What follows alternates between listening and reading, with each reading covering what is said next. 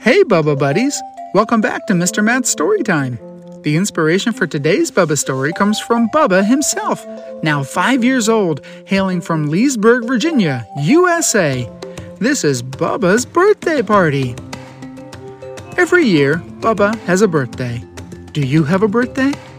Do you like parties? Bubba does too. Yeah. He picks a new theme every year, and this year his theme is superheroes. He's going to a trampoline park where he and his friends can clip clop around, jump on trampolines, and get some huge air to pretend to fly to save the day. I'm gonna fight him. All of his friends will be there.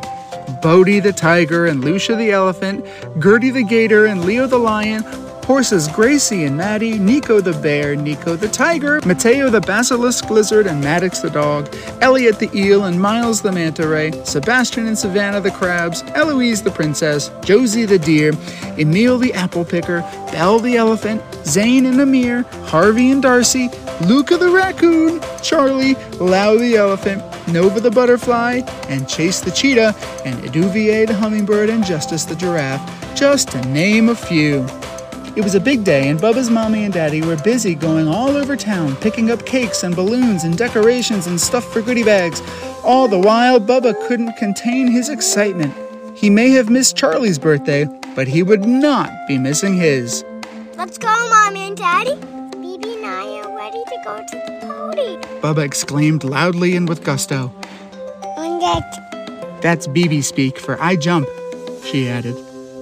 We're almost ready, buddy. Just gotta load up the car, Daddy replied. There, all set. Their car was loaded with everything they needed except for the giraffes themselves. Mommy strapped BB and Bubba into their car seats, and off they went. As they turned the corner into the shopping center, Bubba's eyes got even wider when he saw all of his friends waiting outside for him. Almost time to put on his superhero cape and mask and jump around, rescuing friends who needed saving and protecting them from all the pretend bad guys. Daddy pulled up to the front door, and Mommy got her littles out of the seats to go inside. I'll be there in a minute, giraffes. Bubba, suavecito, gentle with BB once you get in and start to have fun. Remember, she's the only little sister you have, so you have to be nice to her. While Daddy parked the car, Bubba and BB and all the partygoers ran as fast as they could to the trampolines. There were all kinds. There were basketball hoops, a big open field, obstacle courses, foam pits, climbing walls, and dodgeball rooms. There was no shortage of mind boggling, goofy fun to be had. Suddenly, Bubba saw something that made his smile fade from his face. Some big kid had pushed BB out of the way and knocked her down. She was crying. Oh no, Bibi! Bubba yelled as he ran over to help her up. She had a little scratch on one of her legs, and the big kid who pushed her was off bouncing and laughing. Hey, you pushed my sister. That's not nice. Bubba felt like he was becoming a true superhero, protecting the innocent and doing right by his sister. The big kid turned around. Bubba saw that he was a rhinoceros, and he wasn't just bigger in age, he was much bigger and stronger looking too. You got a problem, little kid? The rhino said. Bubba was scared, but felt brave. He remembered what his daddy had said You can't be brave without being scared first. Bubba gulped. You pushed my little sister and you hurt her and made her cry. You didn't even say you're sorry. I'm her superhero, here to save the day. He could feel his courage building in his chest. The rhino saw that Bubba was serious, and even though he was older than him, he knew what he was saying was true. He saw the hurt on Bubba's and Bibi's face and felt badly. He nodded. It was an accident. You're right. I didn't mean to push her, and I didn't hear her crying. I have a little sister too, and would protect her no matter what. You're a good big brother, little kid. And with that, he gave Bubba a high hoof. Bubba was satisfied with that, but he turned to BB to be sure. BB, are you okay now? Bubba asked. That's BB said back. okay, then good. Thank you just saying sorry, Mr. Rhino. Call me Rocksteady. My birthday party. I have a ton of friends over there. Playing, jumping, and, and being superheroes. Bubba asked.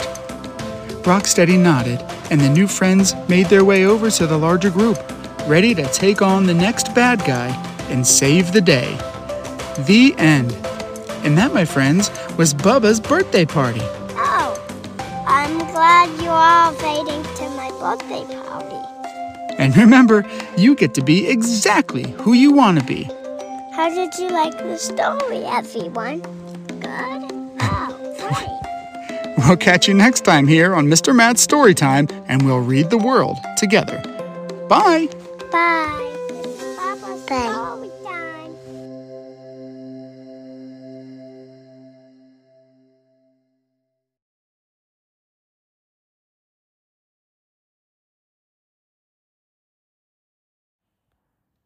Thanks for listening.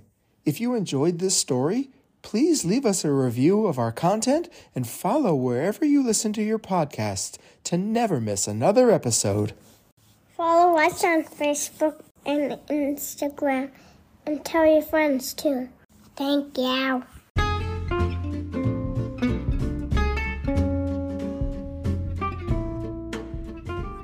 Hey everyone, it's Mr. Matt.